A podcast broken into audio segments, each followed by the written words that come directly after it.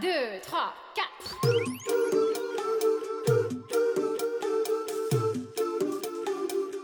“道理我都懂”。就是想胡来，大家好，欢迎来到不许胡来，我是野人我是来也，啊。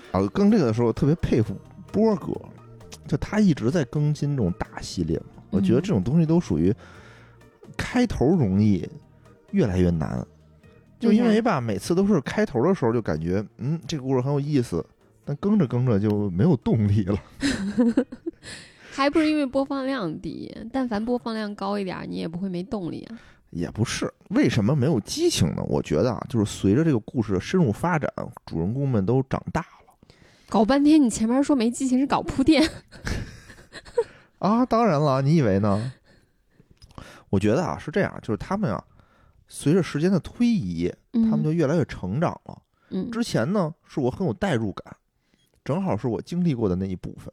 嗯往后发展呢，我发现可能那些故事我没有经历过，所以很多东西呢，我没有那么大的代入感了，所以可能就会有一些疲惫。就今天这一期是你不太有代入感的，哎是，吧不太有代入感，所以我不嗯太有代入感的东西呢，咱们就一就就迅速的过好去讲那些就是我认为还比较有意思的事情， ，OK，好吧？我们上期说到哪儿了呢？说到这个费尔明娜跟乌尔比诺医生从欧洲的蜜月旅行中回来了，对吧？阿里萨呢看到了正在怀孕的费尔明娜以后，陷入了深深的自卑，嗯嗯，决心要改变自己，让自己能配得上费尔明娜。他又做了什么呢？首先在事业上啊，他要我要在事业上好好发展，好好工作，不能再这么颓废了，天天这在挺家好的呀，不能天天在家嗯啃老。所以呢，他就先去找了他的叔叔，他不是有一个特有钱的叔叔吗？嗯叫莱昂十二。他叔叔呢也不含糊，哎，一看是自己这个私生大侄子， 私生大侄 子，私生大侄子嘛，对吧？哎，就说没问题，给你整个活儿干。说你你会干什么呀？他呢就听说这个阿里萨喜欢看书写东西，嗯就直接给他任命了一个岗位，就直接给他造了一个岗位，嗯，说你过来做这个总经理的书记员。书记员这不是本来就有的职位吗？他之前那个时候他没有这个职位，嗯哎，就就造了出来这么一个职位，说你就写东西吧，给我写嗯公文儿，写一些信件之类的。你不是会写东西吗？嗯，对吧？但是他忽略了，他写的是情书， 对阿里萨看的是言情小说，写的是情书。嗯他在这这个这个职位上啊，干的并不是很好，因为他写出来的东西吧，总是这个，要不然就是充满了激情，要不然就是含情脉 脉，反正怎么着都不像是那种公文的样子嗯啊。就跟就跟有人说说，哎呀，那个你说你学的什么呀？我学的电脑，学的计算机。行，那你帮我把我这计算机擦一擦，就是这种感觉。嗯所以他叔叔后来就急了呀，说有一次我拿着一沓儿这个信过来跟他说，说如果你连一封商业信件都写不好，那就去码头扫垃圾去吧。这个他擅长，啊， 这个他也不擅长啊。这阿里萨呢一听说哟，原来这个公文不能这么写啊，就嗯开始下定决心好好的学习怎么这写这个公文体。学了一个月以后呢，并没有什么进展， 写出来的还是这么含情脉脉的。后来呢，他又有点不高兴了，他跟他叔叔说：“说我唯一感兴趣的事情就是爱。嗯，”但是他叔叔也跟他说：“说糟糕的是呢，没有运河就没有爱，什么意思？就是他们家是做这个河运的生意的嘛，嗯意思就是没有这些事业上的东西，你就没有爱。嗯，甭给还我是整得这个对，对，说你呀、先利己，对你得嗯先有物质，再说精神嘛，嗯对吧？所以叔叔也没有纵容阿里萨，就直接把他派去去码头上扫垃圾 去了。但是呢，也不是说就不管他了，我觉得还是为了锻炼他，嗯因为临走的时候呢，也说说你如果干得好呢，就会提升你。从垃圾从组扫垃组圾，员对 啊，不扫厕所，安能扫天下嘛？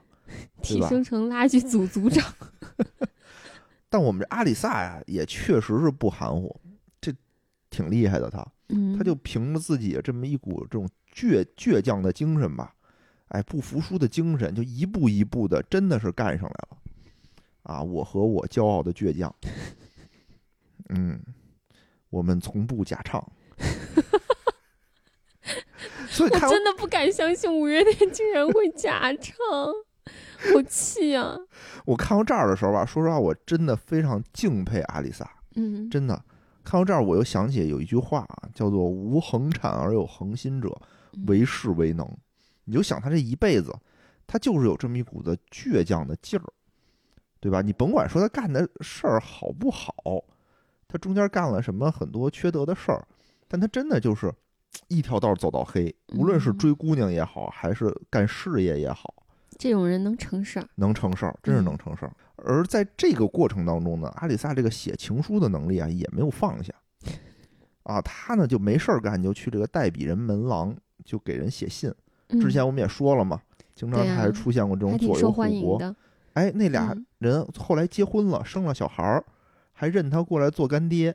嚯，到后来啊，我们这个情圣阿里萨自己写了一部旷世神作，叫做《恋人指南》，里面就包含了恋人各式各样、上千种这种来信和回信的样式，就该怎么写，嗯，就跟现在的那种教你怎么谈恋爱似的，哦哦哦，工具书啊，我还以为工具写了书部小说，呃不是，就工具书嗯就指导大家怎么谈恋爱。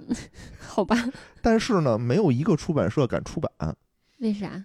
就是大家觉得这个东西就太奇怪了，当时。哦，当时那个年代没有这种东西，没有这种东西。对，嗯后来他还想说服他妈说，要不然咱把房子卖了，出版这本书吧。 啊，一个大嘴巴就给他抽过去了， 拒绝了他。嗯嗯，就说阿里萨在这个在这个爱情上啊，其实是非常有天赋的。他这个天赋来自于哪儿呢？嗯来自于他爸的基因。他爸也是一个非常爱写诗的人，哎，他爸是谁来着？死了哦，是他叔叔的哥哥嘛。啥呀？啥玩意儿？一堆废话。啊他死了吗？他是一个遗父子吗？嗯，私生哦，子对对吗？对对吧？嗯，他为什么他是一个私生子呢？说明他爸也是一个非常浪的人，在情感上也是非常的泛滥，嗯，对吧？也喜欢乱搞啊，所以他是一个私生子嘛。就是说嗯当时啊，他就经常他爸爸啊，就经常背着他媳妇儿到办公室偷摸的跟他妈一块儿搞咦，啊，然后还、哦哦，他妈是个小三啊，啊是嗯私生子嘛，私生子嘛，哦、好吧？嗯，那为什么他爸这么浪呢？也是有传承，因为他爸也是私生子。祖传的准基确因。的说，他们哥仨都是私生子，嗯嗯，嗯是阿里萨的奶奶跟三个不同的人生的。什么什么什么什么意思？就是就是他爸爸、他哎叔叔，哎还有他另外一个叔叔，哎，三个人是他奶一个奶妈蛋，三个爸爸。对，哦，这家人了不得了不得，所以当时我就觉得，哎呀，这个南美洲真 乱，哥伦比亚那边真乱嗯啊！这就属于也是一种传承吧。嗯嗯嗯，传承、阿里文萨化呢的传承， 精神的传承，精神的传承，阿里萨在这个事业上啊蒸蒸日上，就嗯工作越来越忙，但是呢也不耽误他就在私底下乱搞。自从这个寡妇啊给他把他开了这哎个神奇的世界的大门。师傅领进门，嗯修行靠个人嘛，嗯嗯嗯，对吧？他就是每天下了班儿不干别的，就到处闲逛，找谁同情他，哎，过去帮助人家去。他呢最开始觉得就是说这件事儿是能减轻费尔明娜就对费尔明娜的思念之痛，但是做多了以后啊，他就说不清说这个到底是因为我为了缓解我内心的需要，还是我自己就是浪。哎，对，还是就是我的一种恶习，就是他自己已经分不清楚了。嗯他呢也不会把这些姑娘带回家，都是去旅馆开房。嗯，嗯，当地呢也没有什么几个旅馆，他都光顾过了，老熟人儿，老熟人。嗯，老但祖是呢，，就是随着这个去的次数见多吧，他就比较担心，这姑娘跟姑娘不会碰到一起吗？哎，对就就会担心那个被人认出来，因为他事业也越啊做越高对嘛，啊嗯他还在乎这个脸面的。嗯后来他又说：“哟，这么着不行，怎么办？”他说：“干脆啊，我就去之前，我先把这个姑娘打扮成一个男人。哎，我跟一男人一块儿去酒吧谈事儿，就没什么了吧？这啥 癖好？而且姑娘凭什么配合他呀哎？姑娘都很配 合，姑娘都很啊好配合。但是呢，后来大家又传言说，这个阿里萨可能喜欢断男袖人，之癖，对，让他本来就糟糕的声的名声啊，变得嗯雪上加霜。 我们这儿说几个这个阿里萨比较荒唐的一个事儿啊，嗯就里面列举了很多他跟不同的姑娘的事儿，嗯，真太浪了。首先第一个，我觉得阿里萨也这人也是挺够呛的。怎么说呢？首先第一个啊，朋友妻不客 气。第一个是他有一个朋友，这谐音不错，我还是第一次听说。啊，这第一次听说吗？对啊，就是他有一个朋友是一个船长，嗯，这个船长呢，就是跟一个姑娘一块儿住，但这姑娘呢也不是他媳妇儿，是他那个船长的一个小三儿，啊，就带着他哎这个去世界感觉这这这都是正常就啊，很日常乱啊生活啊，对啊，就这很出个乱轨。偷个情不就喝白水一样？啊，那他去跟男的搞断袖，去出去开房也没什么破坏名声的呀。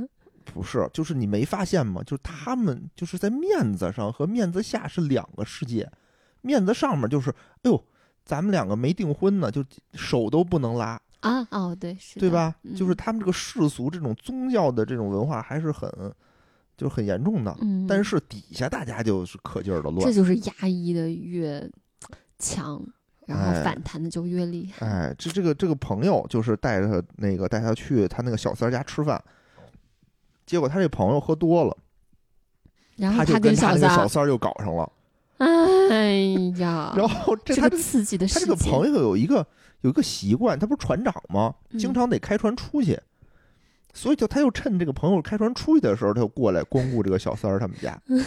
然后这个船长呢，还有一个好习惯，就每次回来啊，都会拉响这个汽笛，啊，预告一下，预告我我要回回来了， 特别客气，特别客气，就说我回来了。哎，所以他一次都没被抓过。但这个事儿，我觉得也挺挺奇怪的。嗯然后什么狂欢节上遇见一疯子，嗯哎，他就到狂欢节上看见有一小姑娘，打扮成就狂欢节嘛，大家化妆嘛，嗯，就是穿的跟一个病号服似的，她就长得挺漂亮，很清纯靓丽，她就过去请人吃冰激凌，然后呢就跟人勾勾搭搭，那小姑娘呢也没说什么，就说呀、说你不知道和我搅在一起会很麻烦，因为他因为未成年吗？因为我是精神病院里的疯子啊啊。这阿里萨当时一听就嗨，你精多神病院疯刺子。激啊加我分还项精神病院的院长呢？嗯 啊，这里没有阴阳院长的意思，他就没当回事儿，他就没当回事儿。然后呢，他就跟那个说说走啊，咱们要不然去灯塔那边看看黎明啊，嗯，对吧？这不渣男的惯用手段吗？嗯？什么要不要咱们明天早上一起吃个早点，嗯，是 呢，对吧？这个姑娘就欣然接受了。结果没想到他们走的时候呢，突然间就冲出来了好多人，有护工有护士，吭叽就把那姑娘摁那儿了。啊，真的是对，说她真的是精神病院的疯子，嗯说她出来的时候拿了一把砍刀，是砍死了一个守卫，砍重伤了两个守卫，呃她才逃出来的。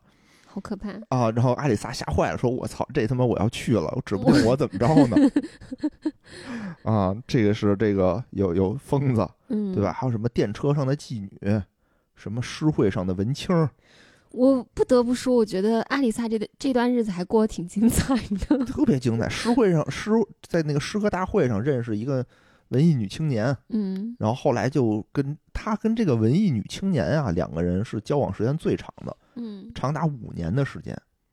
嗯嗯，但是为什么后来他们俩分分道扬镳了呢？就是因为有一次他们在参加这个诗会的时候，呃，他们俩一起写了一首诗，哎，要在这个诗会上要拿奖。嗯结果呢，当时是这个诗会是乌尔比诺医生他来组织的，所以颁奖的人每期都是费尔明娜。啊，呃，他们的那首诗呢没有获奖，这个女文青呢就怀恨在心，就觉说得是费尔明份儿娜搞的鬼。哎，说一定是这个婊子他妈搞的嗯啊，他妈不欣赏我们有内幕什么的，所以他知道费尔明娜跟阿里萨有过一段他不知道，啊，那他怎么会怀疑费尔明呢？他不就没让我获奖啊？那一定是你这个评奖人有问题啊！我写嗯这么好的诗，你不让我得奖，怎瞎了么这么你的多盲狗目眼自，信 的人？瞎了你的狗眼！你他妈这个婊子啊，就他妈想勾搭有钱人啊，然后就把他骂了一通，然后艾丽萨不高兴了啊啊，俩人就吵不欢而散嚯，这五年的感情啊。都当然抵了不，过这一段过去。不不不，你误会了。这五年只说他们俩在一起五年，并不是说这五年里头阿里萨只有他一个人，好，他们俩也不是一个一对一的关系 嗯，啊。还有一个啊，最刺激的是一个养鸽子的女人，养鸽女。嗯，这个呢，是因为有一天下大雨，阿里萨呢，就是他有车嘛，有个骡车，他呢正好看路边有一女的，他又把她给捎回家了。嗯，然后发现呢，他是在家里有养养好多鸽子。后来那那个女孩呢，为了表达感谢，就送他一只鸽子。嗯，后来阿里萨就用这只鸽子勾搭这个女孩儿，为啥？因为那个鸽子认得回家的哎，路，信鸽嘛，可以送过来以送送后，情书。哎，他就写了一封情书，绑腿上让鸽子回去。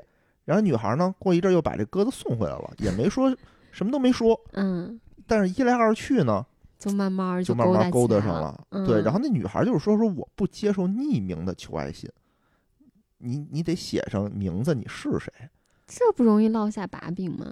阿丽萨这个上头嘛，就写就写呗，平时她也不写，她就写上了，嗯，然后勾搭了勾搭了六个月，才勾搭上。 时间也不短了啊，嗯时间不是短了，但还因为这个这个养鸽子的女孩也是有老公的，我这这还敢写大名儿，真是真是不怕死。啊这个不光是这个不是最大胆大的，啊就他嗯有一次跟这个女孩儿在勾搭的时候吧，然后他拿那个油漆，他们是在一个什么造船厂的一个仓库里搞，拿那个油漆在这个女孩儿的肚子上写了一个画了一个箭头，呃画了一个向下的箭头，写着说这是我的了。然后那个啊、女这孩儿、这女人是我的，对，然后这个女嗯孩儿后来就把这事儿给忘了，结嗯果晚上回家的时候被老公看见，直接被老公拿刮胡刀一剑封喉。呃，就直接给这女孩弄死了。哇，刺激。然后她这个老，公就被抓了嘛，嗯，然后，这给阿里萨吓坏了，因为她当时写过这个匿名信嘛，嗯，我说写过情书嘛，嗯，啊，还数着自己的名字。是啊，但最过分的是什么呢？就是阿里萨并不是说怕这个老公过来杀报仇弄死自己。嗯，她是怕老老公 把这件事抖了出去，让费尔明娜知道她不忠。哇，我真的觉得这个阿里萨人品有点问题吧？他第一时间他不是觉得这个女的是被他害死的吗？哎，她没这么想，嗯，烦，是有点啊烦这个人。嗯，这个人就很，哎呀，怎么说呢？就是这种一根筋的人吧，有让你钦佩的地方，但你确实喜欢不起来他。对啊，嗯，我觉得你可以一根儿筋，你至少人品得正。你从这一点儿，你第一反应竟然是担心，嗯，一条命没了。然后我第一反应是我喜欢的女人会不会因为这个对我有意见？哎，他真也的他太不自我他了。都不他担心自己被弄死，嗯，因为那个人可能对吧？要正常说，哟，我弄人媳妇儿，媳我弄人啊，媳我妇刚儿，想说他自我呢，你这么一说，是哈。对他他他都没在乎自己的命，嗯，他嗯在乎的是费尔明娜怎么看他。哇，好怎么想，好想骂人，好傻，好 傻逼。就这个人真的是，嗯我操，太太牛逼了，太牛逼了。嗯啊。然后呢，有一次这个沃尔比诺医生去这个造船厂，因为嗯呃去这个合运公司啊，干什么去了呢？去为下一届诗会拉赞助，嗯就是要找这个阿里萨的叔叔，说您看看你大有钱人对吧？要不然赞助我们点儿啊。当时呢，他叔叔没在，哎，正巧阿里萨在，阿里萨又是当时的这个已经是身居高位了嘛，嗯就阿里萨来接接待了一下这个乌尔比诺医生，嗯，这是他们俩第一次正式的在一个地方见面待了很长时间，沃尔比诺是不是也不知道阿里萨？不知道。嗯其实呢，费尔明娜的表姐之前跟沃尔比诺医生说过这件事儿，嗯，但沃尔米，嗯，但但沃尔比诺不知道是他，知道是有一个叫阿里萨的人，但沃尔比诺没医对上生号。就没听。哦，有一句话叫做“左耳朵进，右耳朵出”，嗯说这句话就耳朵都没进，就直接飘走了。丝毫不放在心上，对，因为这个完时候全的构不成威胁。阿没里看萨见在你当时的他们城里也算是个有头有脸的人了嗯啊，但是呢，就哎呀不在乎。你说，你说沃尔比诺医生是那个心眼子宽呀，还是对足这够个自信，还是对这个漠不关心，咱也不好说啊。嗯嗯，反正两个人第一次就见面了。哎呀，这个阿里萨看着这个医生啊，觉得医生怎么这么优秀呢？对吧？风度翩翩，魅力独特，谈吐高雅，就是嘴里词语精精确而流畅，就是再粗鄙轻浮的话，从他嘴里说出来都变得精妙无穷。哎呦，啊，再精妙无穷的话，从我嘴里说出出来，都想开这方说。面心胸倒是挺宽广，没说完看呢，自己情敌也觉得哪儿哪儿 都好，觉得这么好，所以让他感到非常的恶心。好吧，太他妈好了，这个人，我真怎么哪儿都这这么很写好？啊实。对啊，所以这个阿里萨头一次无法承受这种来自于内心的刺痛。嗯，他说：“眼前这个令人钦佩的男人必须死掉，这样他才能够幸福。”动了杀心了呀，嗯，倒也没有，他就是咒，就是在心嗯嗯中嗯咒这个人死。弄死你个龟孙儿！啊，我回去拿小人儿扎 你，扎你，嗯也就这样。其实阿里萨呢，就是动动心思嘛，我觉得这种心思，对吧？倒也正嗯常。嗯，对，谁是的看见情敌不想他赶紧死呢？嗯。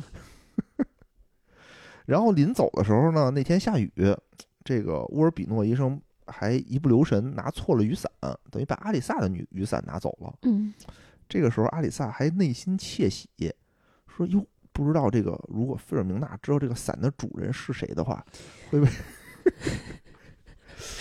这个小心思也很真实， 真的。反正最后呢，这个乌尔比诺医生是从这个他叔叔那儿拿到了这个赞助，就嗯是很开心嘛。当时我就觉得吧，我说这个城市真的很小，当时那个城市，你想现在北京，你就把这个人从你的手机里头删掉，嗯你就很有可能你就再也一辈子你就再也见不着他了，嗯，对吧？你们确就在这实个城市，就北根本京就太不可大能了看见了。嗯嗯，，所以有的时候我觉得，哎呀，真的，现在这种生活方式真的好神奇啊！就是你可能说是先进了吗？也不一 定。可能是它这个地方有点像就是四五线城市那种小城镇，很小很小那会儿，嗯哥伦比亚的一个小城市嘛，嗯而且他们都是这种上层人士，嗯，上层人士可能本来就没几个，对低，头不见抬头见的，属于。嗯下一部分呢，我们就说说这个费尔明娜的婚后生活。费尔明娜跟医生呢，在这个欧洲的时候啊，度过了一段长达两年的蜜月期，这是一段非常幸福浪漫的生活。嗯，但是，蜜月为什么叫蜜月呢？因为开心啊呀，嗯再长，它也是蜜月，是因为它甜蜜的不真实，嗯，对吧？？为什么说哎这段时间叫蜜月，是因为这段时间非常的好，它比其他的时间段都甜蜜、啊都好，所以它才叫蜜月。你是说现在他们感情没那么好了？哎，从欧洲回来以后，发现我操，一切都变了，就从天堂回到了现实。为啥？为什么呢？这里给大家一个非常中肯的一个建议啊，嗯但是这个建议呢，可能呃要求有点高，就是如果有条件，一定不要和自己的父母 住，一定要分开住，因为这个婆媳关系啊是真的不好搞。啊，他没搞定婆媳关系，他们回来以后，因为你想，他们俩结婚当天就走了，所以他几乎就他就没和他的这个家里人在一起生活。嗯回来呢，虽然他们家很有钱，但越有钱的人可能就说我整一个大别墅，我整一大庄园，大家都住在这里头，是的，对对吧？？所以她呢，等于回来以后就开始跟婆婆、小姑子住在一块儿了。书里是这么写的啊，她发现自己被囚禁在了一个错误的人家，这让她险些晕死过去。而比这更糟的是，还和一个没法指望的男人关在一起。她用了六年才逃出来，这是她一生中最糟糕的六年。婆婆布兰卡夫人的刻薄和小姑子的愚蠢让他绝望。嗯，嗯，就是说她家人让她基本上都不太能忍受，相处不了。她老哎公在中间还协调不了什么东西。哎，就是他们主要的矛盾有其哪些呢？嗯呃，第一个呢是生活方式不同。这个婆婆要求他们呀，每天下午都要做祷告。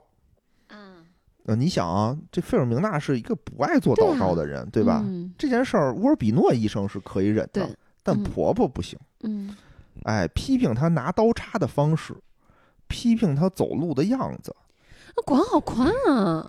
说她像街边女人一样卖弄风情的大步走路，批评她穿得像马戏团里的人，批评她像乡巴佬一样粗鲁地对待丈夫，批评她喂奶的时候没有用披肩遮住胸口，啊，等等等等吧。嗯，然后她在下午招待人朋友吃饭，哎，她这个婆婆也得出来说两句，说你不应该用这个饼干和蜜饯，妈呀，哎好扫你兴啊！你应该用什么巧克力之类的。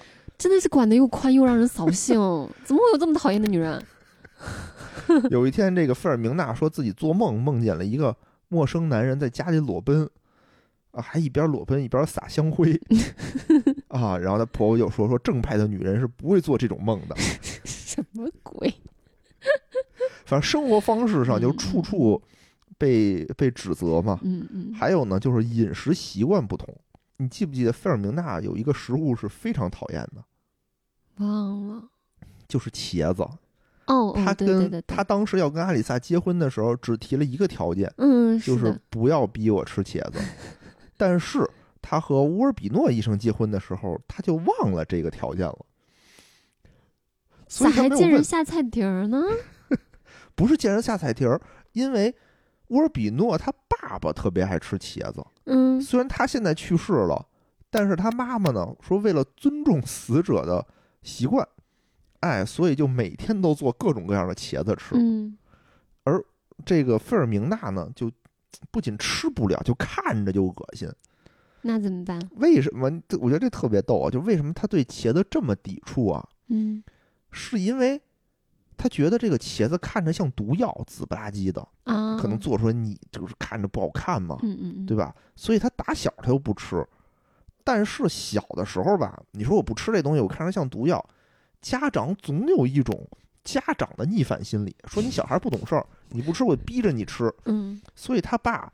有一次逼着他吃了五人份儿的茄子，有，这这这这家长真是缺心眼 儿。对，他就觉得我他他自己快要死了，嗯就就就快茄子中毒了嘛。然后大家就赶紧像吃五人份儿的茄子，撑也撑死 了，就赶紧把他带他去那个看大夫，嗯大夫说这哪行啊，就开始给他灌蓖麻油让他催吐。哟你，说这一套这一操作下来，谁没个心理阴影啊？这从此之后谁还能吃啊？对，就给你吃什么山珍海味，这么一通你也受不了，对吧？嗯从此以后他就恨上茄子了，就基本上看着茄子就，哎，就浑身发抖，就觉嗯得恶心。啊，这个饮食习惯不同。还有呢，就是没事儿找茬儿，但嗯你还没说他怎么解决呀？就就忍着呗，怎么解决呀、哼，就每天每天，比如说大家你可你就别吃呗，但问题是我每他不是天都有看到茄子，都抖吗？他看到都害怕吗？那就忍着呗， 那怎么办呀？真是的，阿里萨面前你倒是牛逼哄哄的，到这儿你倒是忍气吞声了。啊，忍气吞声的小媳妇儿嘛。嗯还有就是婆婆呀，也经常没事儿找事儿，嗯，说什么呢？说我不相信一个不会弹琴的女人会是一个体面的女人。就你得会弹琴，你会弹琴吗？我哦不会，我不体面。啊，对，那不行，你得会弹琴。说这块儿呢，就逼着她学弹琴啊。嗯这块儿，这个乌尔比诺医生倒是出来说了两句。为什么？因为从小乌尔比诺也被逼着弹琴，他又觉得这个事儿太痛苦了。说，但是呢，我妈说了，你得学点什么，就给他报了一个竖琴班儿。我有时候会觉得他们俩真的相爱吗？ 就是我媳妇儿不能接受茄子，看到茄子那么痛苦都不愿意跟我说，我可能到现在都不知道。那嗯说明本身从费尔明娜那边跟她老公就是有心理距离的。嗯，而反过来再看这什么乌尔比诺医生这边呢，也是当你经历的事儿触痛到我的痛点的时候，我深有感受的时候，我才能够出来帮你说句话。其他时候关我屁事儿啊！嗯，你们我我妈再怎么刁难你没关系，你忍着，我管你呢。嗯，我真的觉得他们两个根本就不相爱。沃尔比诺医生呢，相信上帝的智慧和妻子无限的适应能力能将事情摆平。真的吗？ 书里是这么写的。所以这就是他不闻不问的原因。 就这件事儿也让菲尔明娜非常的恼火，对啊就是丈夫的软弱。嗯，菲尔明娜呢就觉得，唯一能帮助她免于沉沦的人，却在她母亲的淫威面前吓得浑身瘫软，是他。哦，所以乌尔诺，嗯我所以乌尔比诺在他妈面前还挺挺顺从的，是很吗。顺从。嗯，对，费尔明娜就说把这个套住他死亡圈套全部归咎于乌尔比诺，而非那几个愚蠢的小姑子和那拜风的婆婆。 这已哇，好经绝太晚望了啊！我要是嫁给这样的一个老公，我真的要绝望死了。说她呀，说她嫁的这个男人简直就是无可救药的懦夫，一个靠姓氏带来的社会地位而耀武扬威的可怜虫。 嗯，而沃尔比诺医生呢，不承认自己和妻子的矛盾源自家里头的这种气氛啊不和谐，他觉得婚姻本身就是这样嗯啊，他觉得婚姻本身的性质就是一项荒谬的、只能靠上帝的无限仁慈才能存在的发明。说两个几乎完全不了解的人，没有任何的血缘关系，性格也不同，文化也不同，性别也不同，忽然之间不得不承诺生活在一起，睡在一张床上，哎，彼此分享彼此，也许注定有所分歧的命运。所以他本身就对于感情没有期待。哎，他不能说这个没有期待，我觉得这个这个描述是不对的，因为到后来你会发现，沃尔比诺医生很爱他的妻子。至少现在我没太看出来。现在真的我能理解到他说的这句话，就是首先他面对他的母亲，嗯他选择了顺从。嗯这个怎么说呢？这个我也觉得也是想跟大家好好探讨一件这么一件事儿啊。，你是如认果同他这种做法不的不不吗，不，我不认同，嗯但是我能理解。嗯就是为什么不要和父母一起生活？为什么很多人都觉得跟父母生活就很难这件事儿很难处理？嗯，因为其实有很多观念你是没有办法说服对方的。嗯，确实，你两辈人的差距在那儿呢，很多观念是真的谈不通。因为书里头也写，其实有很大段儿的这个的描写啊，就说他嗯妈妈当年为这个家付出了多少，因为他妈还是个寡妇，对，对吧？本身嗯就是又是仰仗着他的儿子，嗯然后呢，就是也是辛苦半辈子了嗯，对吧？家里本身可能也有一定的权威，你说让儿子怎么办呢？嗯，其实这个就是很难的一件事儿。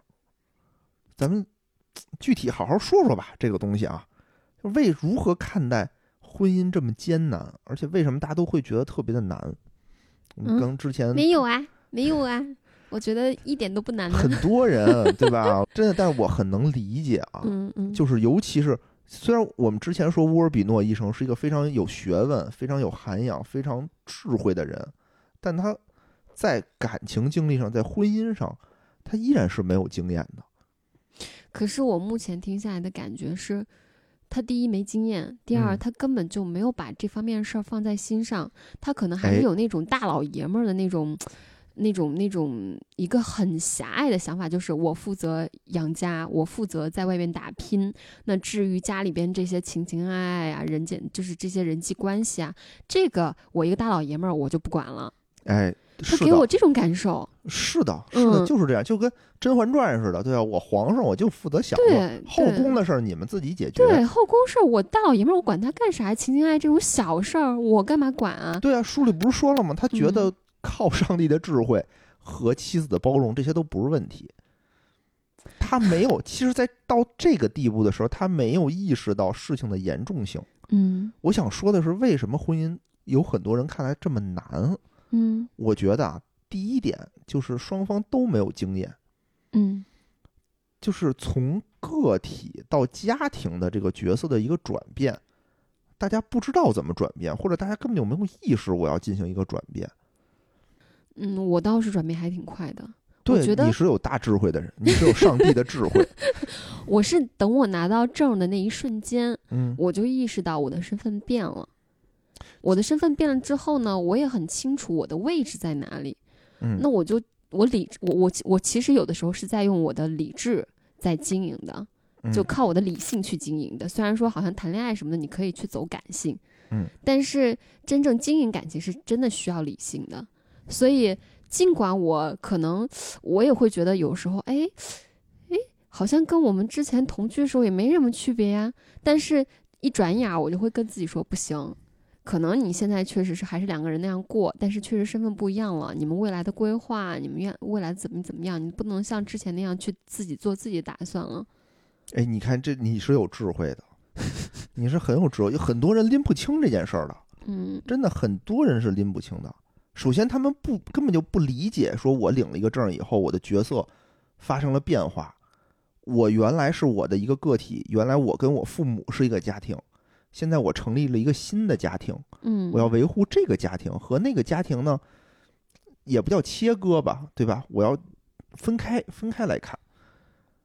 就是首先啊，咱俩是是物理上就隔绝了，对吧？咱们的家庭跟你的家庭跟我的家庭物理上是嗯嗯隔绝的，对，这个天然的就好弄了很多。嗯，他们呢是都掺和在一起，嗯本身这事儿就不好弄。其次呢，是在这个角色的转变过程当中，大家没有意识或者不知道怎么转变。你想，你的人生啊，人生里头你有几次重大的人生这个角色转变的过程？第一次呢，是你上学。原来我是在家里头，我是做什么小公主、小小王子。我上学以后，我就得服从管管教，对吧？我就，哎，家里的孩子变成了一个学校的学生。嗯这个时候呢，是由老师来教导你，你要干什么，你要干什么，你得服从什么东西，你扮演的是什么角色，是有一个强力的角色指导你的。第二次呢，是你学校毕业了以后，你进入工作，你变成了一个职员，是由嗯老板指导你的。这些这些角色的转变啊，真的，这些角色都是角色的转变，但听都下来就是从小被爸妈管，长大了被老师管，再大一点儿被老板管，总之都是被管。 被管，哎，真的是这样的。结婚之后被媳妇儿管，不被是老公 管。 不是不是，我的意思是什么呢？就是你之前的每次的角色转变，都是有个强力角色指导你，你该怎么嗯干，嗯，有一套标准流程告诉你，你就得这么干，你得服从谁，你得需要干什么。嗯但这次的角色转变，没有人告诉你，也没有人强力的角色来管你，你就是需要领导自己了。但你这是个时说候，结婚之后吗？对啊，结婚之后啊，那如果他就被管习惯了也行啊，交给对方啊。没让有没有没有人，我的意思，这种强烈的角 色不是你认同的，是一种客观存在的嗯那种那种强力的这种角色。我们结婚以后基本上是平等的一种角色嘛，对啊，对吧？你能不能转变过来？你有没有这个意识？这是第一点的难点，很多人是嗯没有这个意识的，嗯对吧？我觉得这个乌尔比诺医生在这一点上就没有意识到，我要把两个角色分开，我妻我我是我妈妈的儿子，我也是我老婆的丈夫。这个时候我有两个群体，我要扮演两个角色。而且他他是把费尔明娜带入了他的家庭。对，他给我这种感觉，就是他不觉得他跟费尔明娜是一个单独小家庭，就费尔明娜嗯只是进了我家门哎而已，有可能当时可能是跟大他的男年子代有关系，也有关系，对对也有对关系，嗯对吧？然后第二点，我觉得有人觉得刚结婚很难的一个点啊，嗯，就是双方沟通的这个问题，就是大家很难就说着说着可能就说岔了，很难建立这嗯种互相信任的这种关系，或者这种信任的关系呢，我们是需要长期的时间进行建立的，但有嗯的时候呢，我们就说不清楚，就是身份上的转变是意味着。哎，你们现在利益共同体了，嗯，但是我的信任感没有办法一瞬间，因为那个证到手的一瞬间就唰的一下很坚固。对我们需要嗯一点儿一点儿的来嗯建立，比如说，哎，之前也说过，我们要那个经济要统一啊，嗯对吧？那这一点其实很多人怎么就迈不出这一步？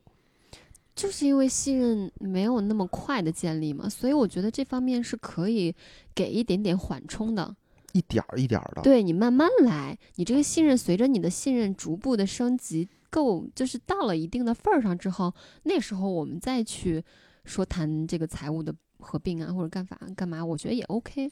是。但其实有嗯的时候这个度的把握，双方是不一样的。嗯，经常会出现那种，就一上来，哎，女方也没有给男方足够的信任感，就是你嗯得把工资上交嗯，啊，对吧？以后什么干什么事儿你都得跟我要钱，就这种就很，就是你的信任感还没建立到那种程度上的时候，可是这种就有东问西，我觉得是有一些嗯文化的影响的，因为确实是男的上交钱，女的来管这种文化，在中国确实是流传了很长哎，时是间，是，所以女方会有这样的要求，我倒是也能理解。我只是觉得你双方肯定，因为现在是一个新旧的思维在很强烈的去冲突的这样的一个年代，就新式婚姻跟旧式婚姻，就双方很多观点就是在这儿，就你没有办法说是在一个家庭里边，就我纯纯老式的婚姻或者纯新式的婚姻，这样家庭很少。正常的就是现在这个各种冲突都存在并存的一个年代，那你有这样的一个并存的年代，你必然就会有多种并存的这样的一个不同的意见会天天去发生碰撞。那这个时候就要去慢慢商量嘛，就对，只能说是我有冲突，OK，我我承认它客观存在的，那我们去怎么去解决这个冲我突？我觉得来也做就特别好，就是双方都要给予信任和安全感。嗯，比如说我哎把我工资上交给来也，来也的给我的安全感就是说我做一个公共账户，嗯，嗯，嗯对吧？虽然在我名下，但我是独立的，我的账务什么的，花了什么钱，干了什么东西很清晰，嗯，哎，你你随时可以看。而且你都没有让我报过账，我都是属于那种有大笔支出的时候，我都会跟你说一声。对呀、这 就是给了我很大的这种安全感嘛。嗯不像有的人，你比如说啊，说哎你得上交工资，然后就说就是因为咱们现在都是男人上交工资，所以你必须得给我。嗯，就这种，我觉得就没有给予对方足够的安全感，嗯对吧？嗯。啊、我觉得是把这种为什么要共同账户而且我记得当初说要说是清楚要给要要要给我钱，也是你提出来的吧？啊，对啊，嗯对啊，嗯，你看看，好样的，因为因为在这个时代啊，就无论你说是渣男还是渣女，你都能举出很多的例子，嗯，对吧？无论男女都有坏人，所以呢，就是大家在这个时代上都没有什么安全感，嗯，是的，是吧？所以我觉得这块就是需要双方进行磨合，给予对方的安全感。这块很多人可能做的不是很好。嗯，是，第三个呢，就是对于新的这个结婚了以后新的这个角色啊，我觉得是需要多方配合来建立的。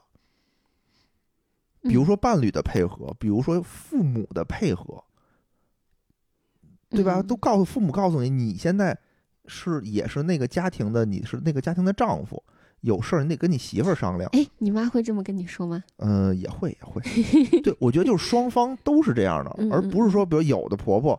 就是啊，你嫁到我们家来，你就得赶紧给我生孩子，你就得给嗯嗯家里干活，是的，对吧？有这种嗯，对吧？也有的妻子说啊，我嫁到你们家了，你就得出钱给我买什么什么东西，你就得给我钱，嗯，怎么怎么样，都等等，这种其实都是一种越界的，对对对对，都是一种越界的一嗯种嗯东西，就是他们都没有把这个家当做一个一个独立的个体，嗯，要不然就是我过度的，哎，真的有那种，就是我嫁到你们家，我就觉得我是你们家的领导了，你们家的人都得听我 的，啊，也有这种就是结了婚有也有婆婆那种说我是你们的领导，我得指挥你们，嗯，其实这都不对，但是咱经常会出现这种情况。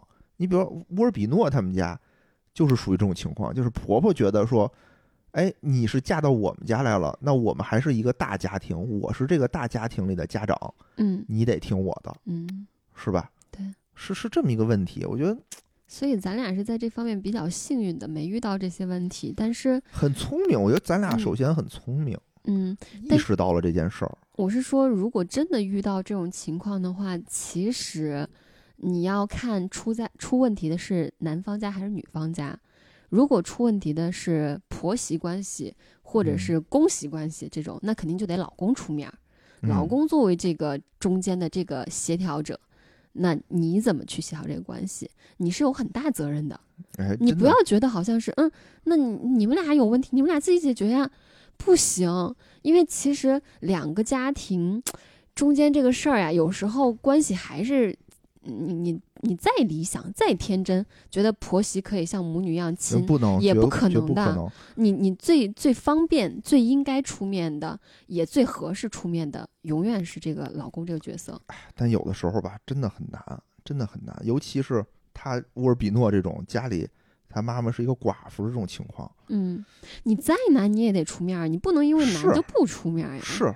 嗯，但是呢，我觉得沃尔比诺这个时候啊，他是哦没我还要想说一个，啊，我还要想说一个，就是因为你你现在挺好的，就是我之前有遇到过一些就是比较 蠢笨的人，嗯蠢笨在什么方面呢？就是他会不自觉的，嗯可能会在自己的朋友嗯或者自己的父母面前去嗯抱怨自己另一半儿，啊，他可能也不是说我故意的，我就要抹黑你。哦，我故意要怎么着，但是可能有时候就到自己爸妈面前了嘛，就撒撒个娇，嗯我我我过得不是很 如那意是，蠢我笨，跟我爸妈我就说一说，嗯， 我这个行为啊，情绪上我能理解，但是非常非常的蠢笨。非常的蠢，对，嗯对，因为你不自觉的，你发泄的这些情绪都会成为你的爸妈跟你媳妇儿之间的一个障碍。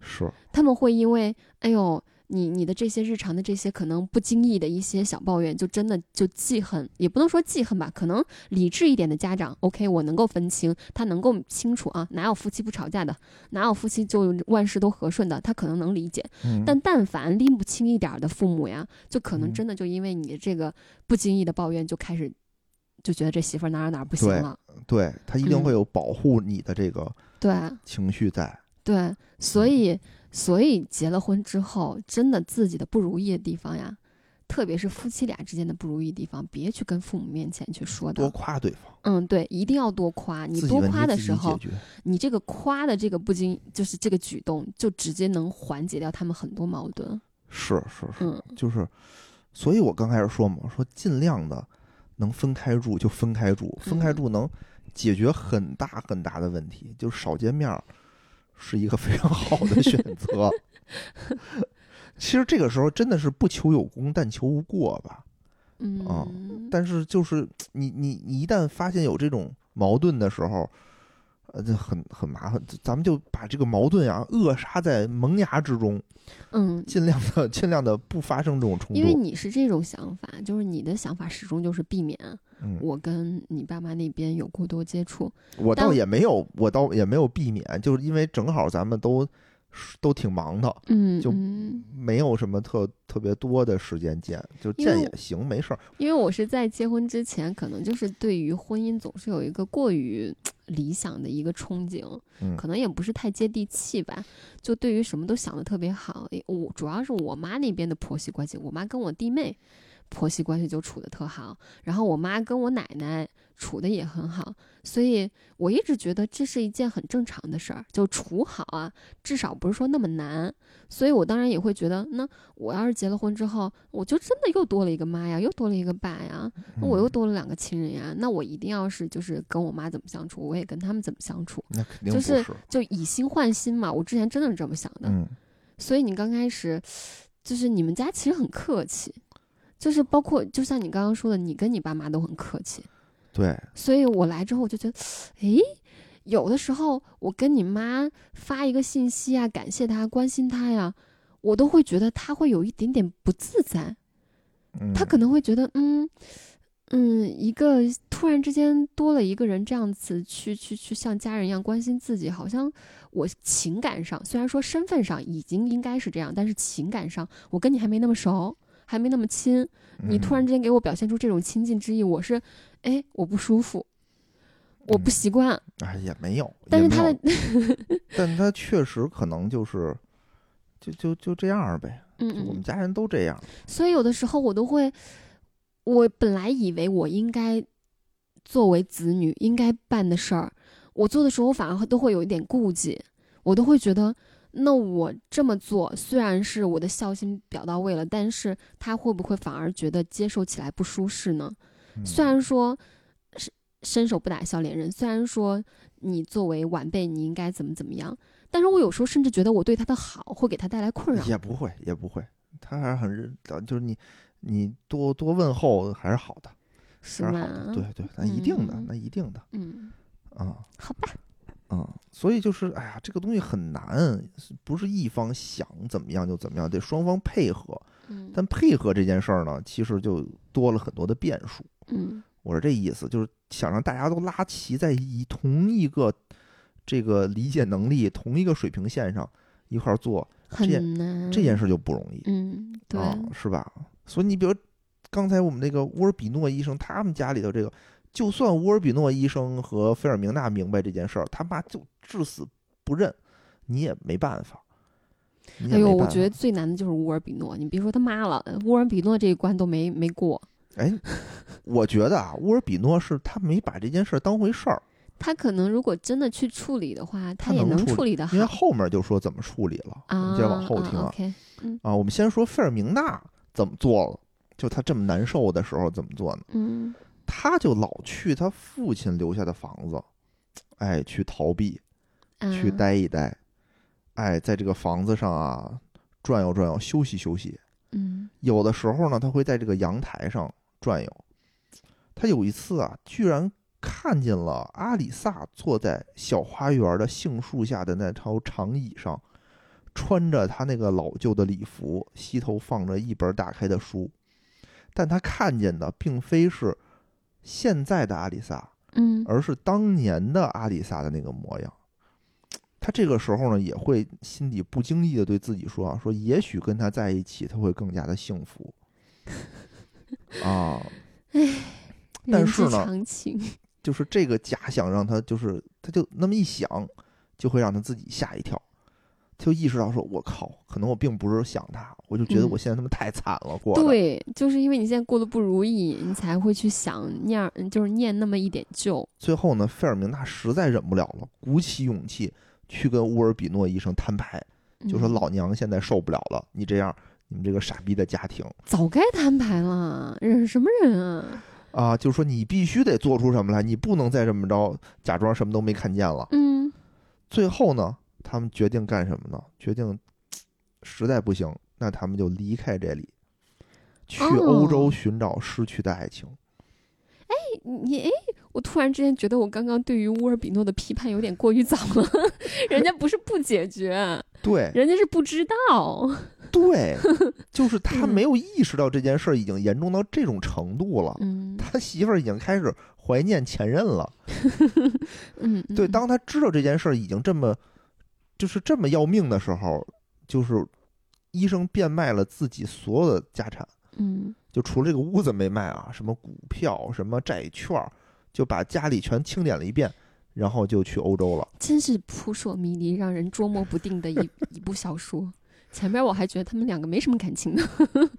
对，就是，哎呀，怎么说？就是人这个时候吧，大家经常会出于自己的点去揣测对方，说这个嗯人是渣男，这个人就不作为。嗯，但其实可能往往会有另外的一种情况嗯是啊、这个费尔明娜之前可能也没说过。嗯经过了这个一系列的操作啊，当他们要踏上去法国的旅行的时候，在码头上，他们又遇到了阿里萨。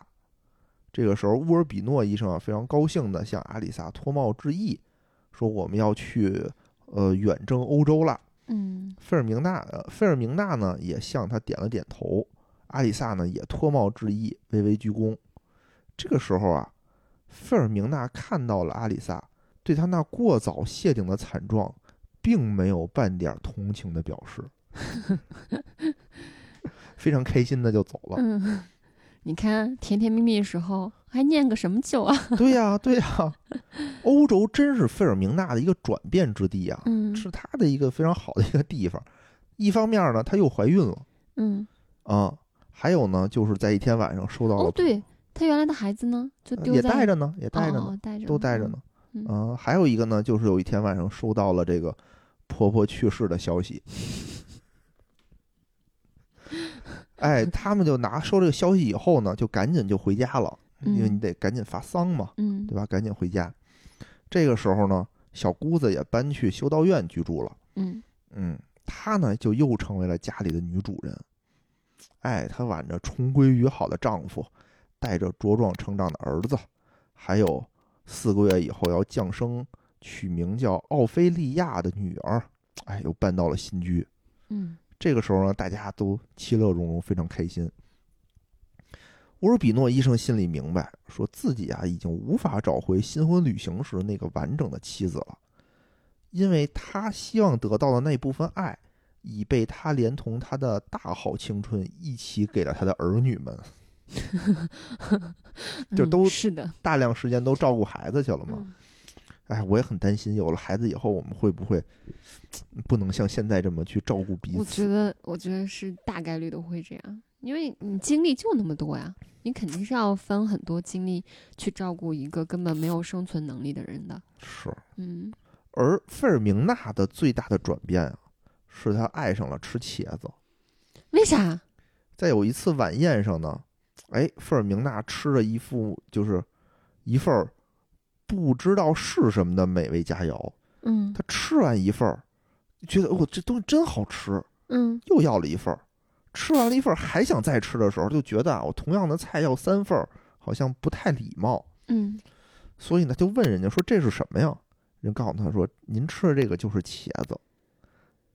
他是为什么突然之间口味因都变了？为他可能做的不像是换了一种做法，哦可能他没看出来这是茄子，嗯，也就是说他的味觉上并不不排斥茄，嗯，只是他自己心理上，心理上排斥嗯嗯嗯啊。所以从那个以后呢，他们家三天两头就做各式各样的茄 子，说比她婆婆做的还频繁，而且每个人都特爱吃。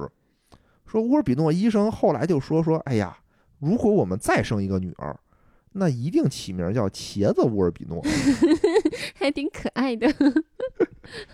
啊，就是确实是这样。就是你小时候有没有不吃长大了吃的东西？没有，我从小到大啥都吃。我小时候是不吃醋，嗯，我是上大学以后才吃醋的。我不知道为什么，就小时候我真不知道为什么，就盯着那个醋吧，我就不敢。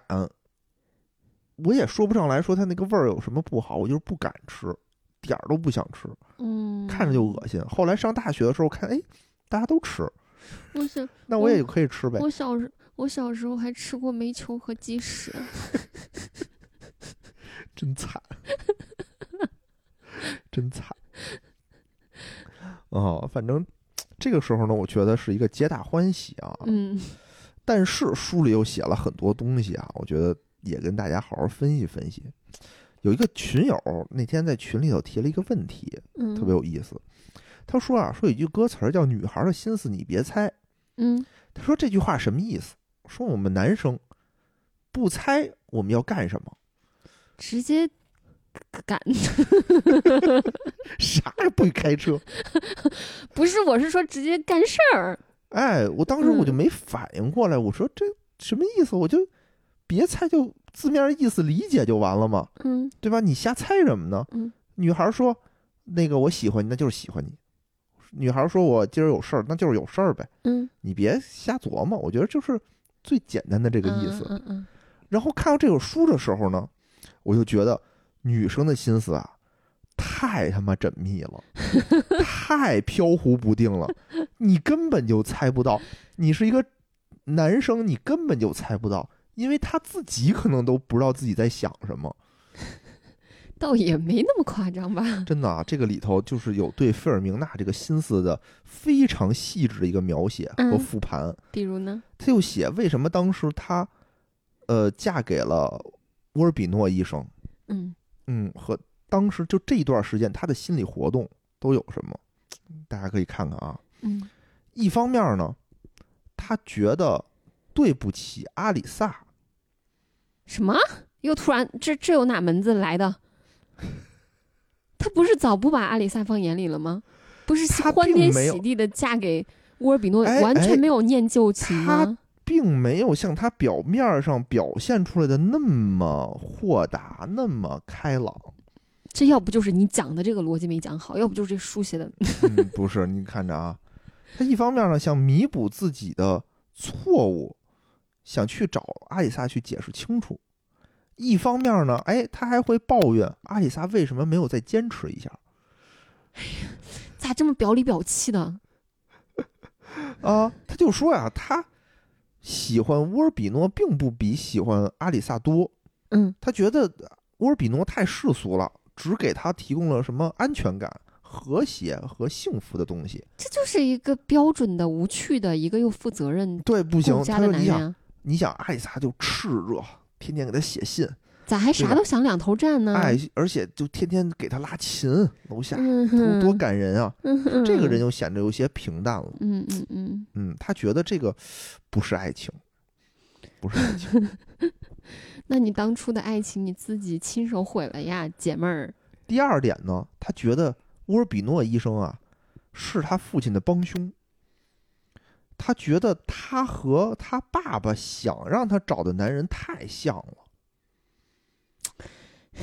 这个女人，我是真的从头到尾一直喜欢不起来，不是这一点，我觉得啊，我又倒当婊子又立牌坊的，这点很真实、这啊。一步步都是你自己选的，一步步又天在这儿哭天抢地的又是你，你不觉得确这这个我理由知道是认很可真的实啊，嗯。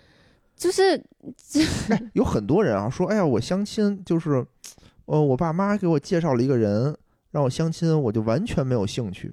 嗯他没有兴趣是建立在他都没见过这个女的，嗯，完她全这个女的是什么他都不知道的前提下，我就对这人没兴趣。他可能排斥的是这种方式。不，如果说是一个好哥们儿，嗯、哎，咱俩关系特别好，好哥们儿，今儿我给你介绍一姑娘，嗯，哎，他就觉得，哎呦，那我得见见。对啊，他就是排斥这个方式啊，因为那是他妈给他安排的，哎，他妈给他就就布置任务那种感觉。这不是方式，嗯而是介绍的这个人不对。嗯嗯因为，嗯，怎么说呢？就是因为我们自己和父母是有分歧的，对，我们天然都会觉得，就是说父母不了解我，父母跟我是一个对立面的一个过嗯一个状态。他介绍的人，那一定是他那样的。是所以，其实我真的是非常仔细的去剖析过这一点，因为当初我妈也说要给我介绍好多人，嗯我全都就是我连见我都不想见，我就直接就拒绝了。后来我就想，这是为什么？就如果说是我一朋友大杰子说要给我介绍，那我，对吧？屁颠儿屁颠儿就去那了。我那我肯定很开 心啊。那我后来想，这是为什么？因为我也没见过那姑娘，嗯，我就上来我就否定人家，好像这事儿就也不合适。嗯从从逻辑上来讲啊，这是不对的。嗯但是我又想，就是嗯，因为可能三观上，或者是这种，呃，对未来生活的这种追求上，我可能跟我父母 不那么切合，嗯所以他给我介绍的，我天然的就拒绝。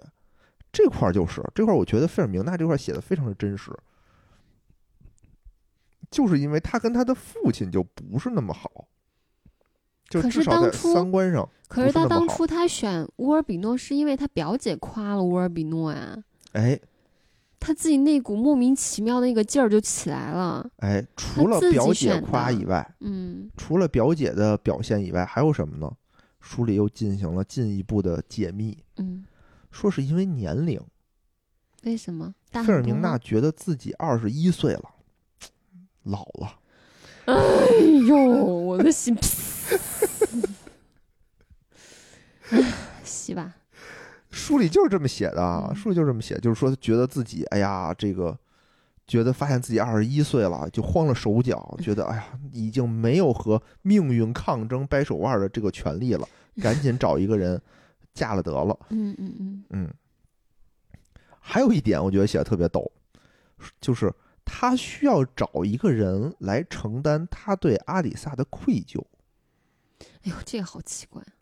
因为但是我想先翻回去说那个年龄那一那那那一段，啊、因为咱你们大点群里声边，嗯，因为咱们群里边不是那个有我看过不止一次嗯有姑娘说啊自己年龄有些大了，嗯，所以以可能最近家里边在安排相亲，嗯然后甚至有人会私下跟我说，那我可能一边又想觉得，嗯，年龄耽误不得了，我得赶紧进入家庭，进入嗯婚姻；嗯一方面又有点不不甘心，就觉得，嗯，我就这么将就吗？就这么凑合吗？我的建议是千万不要凑合，哎，其实也不能叫凑合，因为嗯、书里写这个很明显。我我没有我没有在说书里边，嗯，我是说千万不要因为年龄焦虑。啊去是着急进入婚姻，就是一定要找一个你真心喜欢、你真心愿意跟他步入婚姻，而且是非他不可的。至少说是在这个阶段里边，你认定了非他不可的这样的一个人。嗯因为你如果只是为了结婚而结婚，那天你还说跟我说什么张扬说他们那儿闪婚闪离的特别多，嗯我觉得就是因为他们太着急进入婚姻了，嗯，然后这个这个进入婚姻好像成为了他们的首要任务，嗯但是当他完成这个首要任务进入婚姻之后，又发现啊，这个人不是我想要的那一半，这种生活不是我想要的生活，嗯嗯，嗯然后又迅速的去闪离，那嗯何必呢？虽然说现在好像离婚也没什么，没什么新鲜的，但是何必走这么一招、哎是一遭呢？？是就是是还是我觉得你一定是要找一个你真心爱的人，你跟他去过剩下的几十年的时候，你才会觉得人生是开心的，是有盼头的。你能想象一个跟一个不爱的人过一辈子，然后就是大家柴米油盐，就是搭伙过日子吗？我其实不太能够接受这 种。哎，就是现在的时现在这个时代就可以不过这种日子了，嗯，我觉得对吧太度日如年了。对嗯你，与其这样，你不如自己过吧。是嗯是这样的，是这样的。嗯但其实刚才我们说了说了这么多啊，我觉得有几个逻辑，我是想说它，我不是排斥，为了否定说是父母介绍这件事儿，嗯而是我想把它的逻辑捋出来，告诉你你排斥的是什么。嗯，是的你。排斥的不是那个人，你嗯排斥的其实是你的父母，嗯嗯嗯，所以不妨见一见。对，所以不妨见一见。我们用我们自己的原则去衡量他，那个人不见得就跟你父母而有且那么大大不一概样率他跟你父母是很不一样的。，对，就因是为你想啊，你你你跟他是同龄人啊，更相像的可能是同龄人之间的相像。是的，你看，嗯就是我们这个书里写的，乌尔比诺医生是一个非常好的一个丈夫，对，他跟这个费尔明娜关系也非常好。虽然之前他们有很多各种各样的问题，但都能解决，嗯对吧？所以说这件事儿呢，我们要把它从逻辑上分分来分开来看嗯嗯啊，多给对自己一点机会，而嗯且是这个相亲也不见得说是一个非常那么不好的一件事儿，没有啊，他本来就没有不好对吧啊？。啊，嗯，嗯，是是，就是这么说嘛。我现在觉得相亲唯一的不好就是大家会比较急，是真的。嗯就大家心态会比较急，于是容易去忽略自己真正想要的是什么。哎除了这一是点以外，我觉得相亲太好了，能帮你真的就是拓宽太多圈子，增长太多渠道，让你去认识更多的人了，是就是帮你在提升概率啊。它怎么着都是一件好事儿，只是说当你能够把这个，就是怎么去处理，它只是一个渠道，但是你在这个渠道上去去去相亲的时候，你自己怎么操作？哎是，你嗯自己想要什么，你自嗯己求的是什么，对对吧？这一点一点，然后下一点啊，我们就说这个费尔明娜的理由也特别有意思。嗯刚才也说了，说就是有个人要来承担他对阿里萨的愧疚，而这个人就是乌尔比诺医生。嗯他对这个阿里萨其实是有愧疚的，而且呢，之前我们也说过，说他是一个不不会承认自己错误的这么一个人，他嗯，不爱承认，他嗯什么事儿都得是别人，哎，这个是别人干的。就比如他小的时候在厨房打破了盘子，哎，他就会过去跑到他大人面前说说这都是你的错儿， 这这你不好，这叫什么心理学上这叫什么呀？什么代偿什么投射。这投射啊，叫什 么，对吧？有的时候大家都会说，哎呦，这件事儿虽然是我没干好，但是因为为哪谁谁谁的原因我没嗯，干好那那叫外外化，啊、对吧？它大环境不 好，等等等等的吧，嗯？都会就这不是我干的错，大家都不愿意指责自己，说实话嗯嗯啊。这费尔明娜呢也是这样的，所以呢，他当时会觉得对。阿里萨是愧疚的，因为这么多年了嘛，突然间就拒绝了人家，从世俗上这件事儿上，就是有愧于人家，嗯没说清楚这件事儿。嗯，至少是。他呢就找了乌尔比诺医生，他就说这件事儿不是因为我，是因为你乌尔比诺医生的出现是你导致的，嗯哎，你勾搭我。 我猜测啊，我猜测嗯啊，对吧？那所以就是说，是你我嫁给了你，那你就应该得承担这个，替我承担这个罪责，嗯，我心灵上的这种愧疚吧，至少是，嗯嗯嗯。嗯，很多人都这样，而且呢把，我自己的一些东西给推到别人身上，让别人去承担本不该本应该他自己承担的东西。对，而且沃尔比诺医生呢也很早就发现了他的这个情况，嗯所以他经常会赶，就是赶在妻子之前啊，嗯，跟他说说，哎，别担心，亲爱的，都是我的错。好样 的，哎，勇于承担，勇于承担错误，嗯对吧？最后呢，菲尔明娜呢还是卖掉了这个父亲的这个房子。后来生活幸福了以后，她无法承受少年时代回忆带来的这种痛苦，哎，无法承受站在阳台上看那个凄凉的小花园儿，也无法承受回忆起当年那个阿丽萨。此时此刻显得好像多么深情。